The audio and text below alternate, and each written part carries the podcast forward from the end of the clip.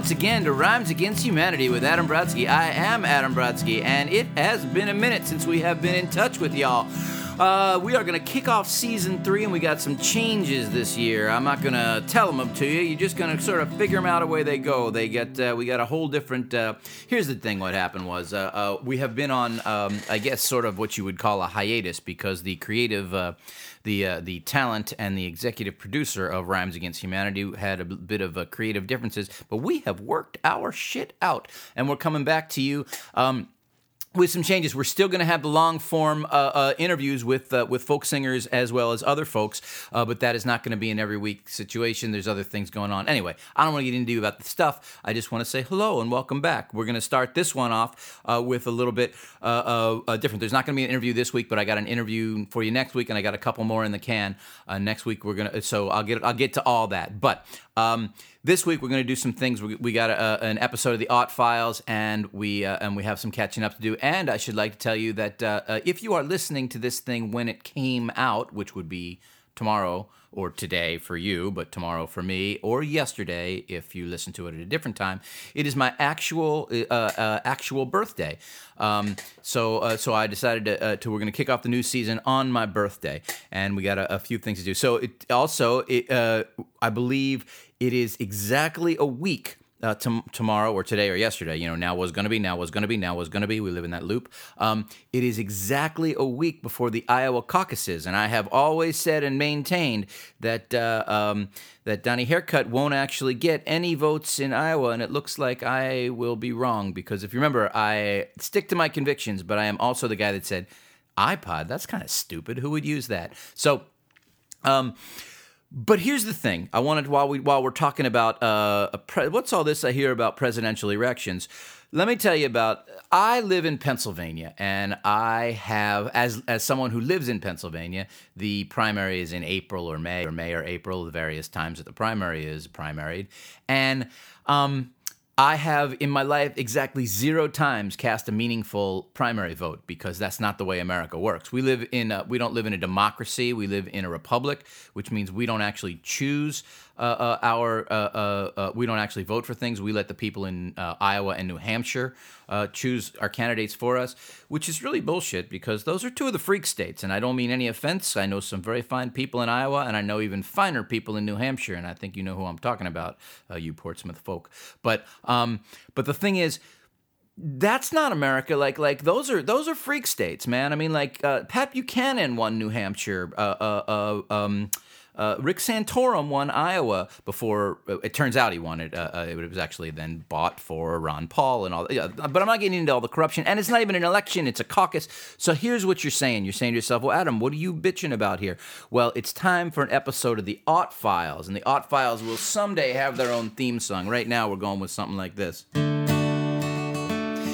Well, that's the way things ought to be. That's the way things ought to be.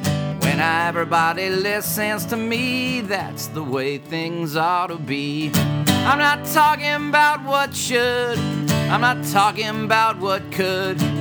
I'm just talking about what would, because that's the way things ought to be. And here's the deal I'm, uh, uh, in this episode of the Odd Files, I'm going to fix the primary system, and it's fucking brilliant. Listen to me, man. Okay, first thing you do is you take America, right? You take America, right?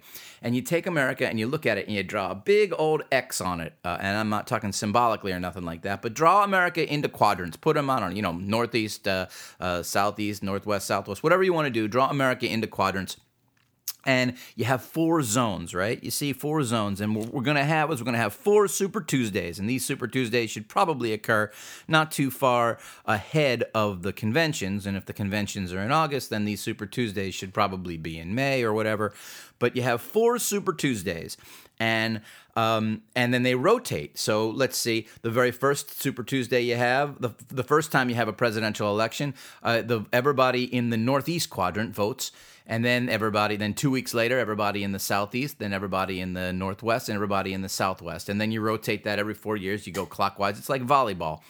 So the deal with this is it would mean that everybody at some point gets to cast a meaningful vote. Here's the thing I, uh, obviously the american political system is pretty fucked but when you think about it if you're trying to look for a silver lining I really like to see rich people fall on their fucking faces. And in basically you look at the Republican clown car and the and, and then even the Democrats, so you're gonna get like 18, 17 you know, only one of them's going to get the gig. So you're looking at like 16, 17 rich people that are going to fall on their asses. And that doesn't even count the billionaires behind the money. So, anyway, so I'm actually technically registered Republican because last time I was a, uh, uh last time uh, uh, I was registered independent for a bunch of years, but then last time the Republicans rolled out their clown car in 2012, I registered Republican because the theory being when the circus comes to town, you buy a ticket. So I registered Republican because I live in Pennsylvania and wasn't going to cast a meaningful vote anyway, but I wanted to vote for one of the clowns, and so I had a nice time, and I actually voted for uh, Sheldon Adelson's clown that was. Uh, uh, um, uh, uh, uh, Newt Gingrich, who someone the, I call him the giant baby, but someone once described him as he looked like someone poured mashed potatoes into a suit, and it was fun to watch him say things like uh, all of a sudden out of nowhere, you know, Sheldon Adelson wrote him a big check, and he's like, I think uh, it's very important that uh, that that that Jerusalem becomes the capital of, of Israel. I was like, yeah, where does this this idea come from? All of a sudden, that that's a very important part of his platform. So so I voted for the giant baby, even though there were some other great choices. So I'm technically registered Republican. So I don't know. I, I I have the uh, the clown car option open to me again. But anyway, I'm, I'm not finished yet. So you draw the country into quarters like that, right? You draw the country into quarters, and then and then uh, then then everybody gets to vote on a Super Tuesday, and and every everybody at some point in your life, as long as you live longer than 16 years past your 18th birthday, um, which is harder and harder these days, um, gets to make a meaningful vote for president of the of the United States in the primary process, and that's what I would do. Now you're saying to yourself, but what about New Hampshire and Iowa? They, they they're traditionally okay. Here's the key, right? Check this shit out. The ver- the two states we could have two states that go first, right? And these two states that go first, these two states would be the two states in the union that had the highest uh, percentage of uh, uh, of, of, of voters, of eligible voters, not, not registered voters, but eligible voter turnout. So if you want to vote first and be one of those freak states that you know everybody pretends uh, uh, you know people in Iowa and New Hampshire everybody acts like they they give a shit about their opinions and then you know as soon as February comes around nobody gives a fuck anymore but um but if you want to be that state that everybody comes to your town and, and, and, sucks your dick and everybody goes to 99 counties in Iowa and all that and pretends uh, uh, they shake your hand uh, for pancakes and stuff, if you want to be that state uh, that gets all that attention and gets, you know, everybody cares about ethanol, right? So if whatever your Pennsylvania, what would be the, if Pennsylvania was the state, what would be our scrapple? I don't know. So like whatever fracking, right? So it's everybody would care about your opinion about fracking and your issue would come to the fore. And if you want to be that state, here's what you have to do. You have to get your fuckers out to the polls rather than like all these states are doing doing suppressing voters and trying to uh, trying trying to keep people from from from voting. If you get more people out, then you get to go first and you get to be an important state. So that's what I'm saying. This is the very first. That's how I would fix America. I got lots of other ideas, but nobody listens to me. But hell, fuck you. It's my podcast. So. That's the Ott file. Um, now we're going to move on. The only the other thing we're going to do tonight is I'm actually going to sing you a song that I wrote last week, but it's kind of a cool. I think it's kind of cool the way I wrote this song. So I'm going to give you a little story, and if you care about that, great. If not, eh, go fuck yourself. Um, so this here is a song I wrote, and I wrote this song. Actually, I co-wrote this song with uh, Tom Hampton, who is a friend of the podcast. Tom Tom was a guest on the podcast in episode I forget what number, but uh, Tom talked, and uh, uh, uh, we we had a great we had a great conversation. Me and Tom Hampton, and then the other day, uh, maybe about a week ago, Tom puts this post on his Facebook uh, wall there. Tom is on Facebook Fire, by the way. He's uh, uh, uh lately everything he posts is friggin' hilarious, and he totally uh, went went. Uh totally knocked it out of the park with this one. So I'm going to read you his post that caused me to co-write a song with him. So he writes this. He says, Folks, I'm coming to you today with an important life lesson. Always make sure to enter your email address correctly when you sign up for websites that will inevitably email you constantly with updates and general bothersome crap that you never wanted in the first place. Because if you enter your email address incorrectly, those emails may end up going to someone else, like me, for instance. And when that person gets tired of getting your emails, they may just get fed up one night and click on that email, log into your profile on said spammy website, and post the following biography on your page. And then Tom writes this amazing story. So stay with us here. After I quit high school my sophomore year to go on the road selling t shirts for Queensryche, I, contract, I contracted an odd strain of Asian venereal disease that required some embarrassing surgery. Because I was disabled, I lost my sweet rock and roll gig and ended up operating the tilt a whirl for a carnival for the for the next nine years or so. It was seasonal work, but it was all cool. I lived at home with my mom in the winters until they foreclosed on the house, so I got her a gig working one of the games on the Midway, and we got to work together until her, tuber- her tuberculosis took her a couple years later. One of the guys in the crew had gotten really close to mom, and they were going to get married if she'd lived long enough. So when mom died, he and I hung out a lot. We went in together on a trailer and a lot in Valdosta, Georgia. Winters are usually pretty easy to ride out there. After I got too old to work the carny circuit, I figured it was time to settle down. So now I manage the lumber department of the Home Depot in my new adopted hometown of Union, South Carolina. The Home Depot is close enough to my new trailer that it barely registers the distance on my ankle bracelet whether I'm at home or work, so that's super convenient. And because it's a lumber department, there's almost no contact with minors, so it saved me a lot of headache when reporting to my parole officer. After that whole dust up with the law just before I got out of the carny business. I swear to God, she looked like she could have been in her 20s, but you almost never see underage girls in the lumber department, so I feel pretty safe here. Anyway, life is good and beer is cheap here.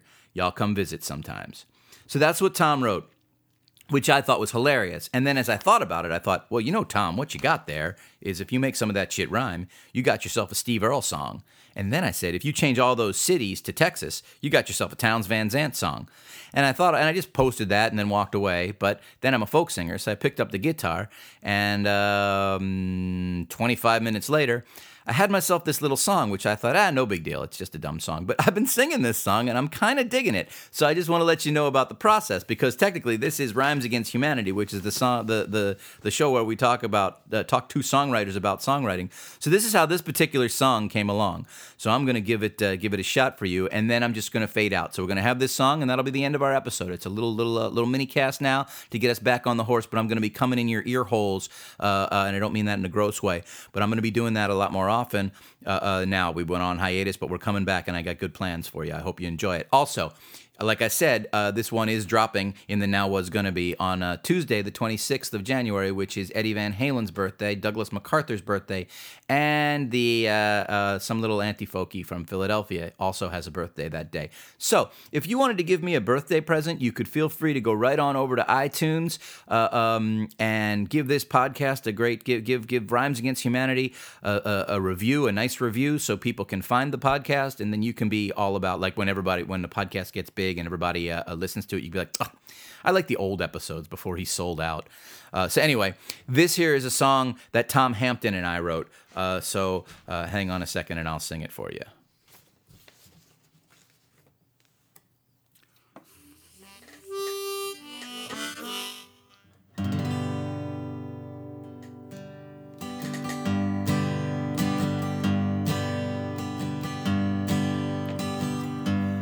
I quit high school after just one year. They didn't have no class at night. Ended up out on the road, selling t-shirts for Queensrÿche. That's where I met a girl named Lou, who liked to let the roadies take a turn. After Memphis, just a memory and a severe urination burn. Clinic doctor in Mobile said, if we're lucky, we can save one night. You might want to turn your head. This is gonna be an ugly cut. The band had a show to play. Rock and roll doesn't wait, you know. And I was stuck in a rollaway. I seen my very last metal show.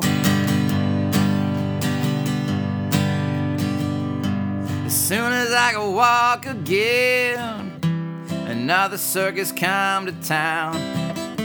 I met some other sparse toothed man who told me that I ought to come on down.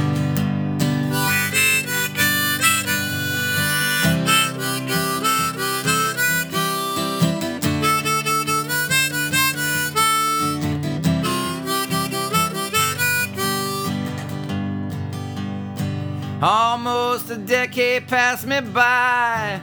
Summer's running a tilt the whirl. The southern winters didn't hurt so bad. I still thought I'm a big hair girl. My mama's basement really felt like home, but I still dreamed about the road. My rage to order posters on the wall. Let me forget about the seas I sowed. My mom and I go walk to work, and now worry about no DUI. And as an extra carny perk, she bumps some smokes from a guy named Guy.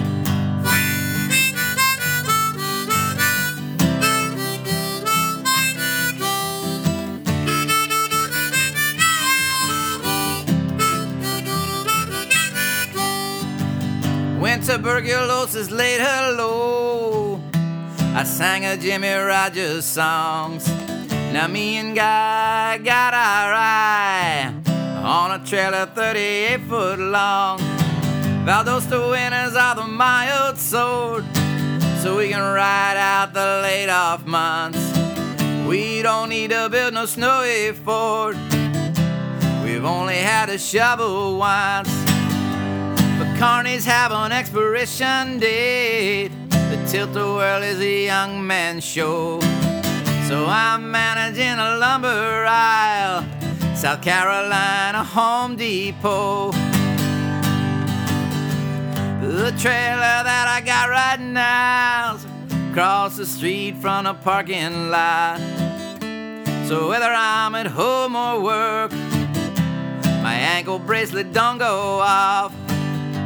And one thing that you never see, or at least you never should, is any girls under 18 looking for half inch thick plywood.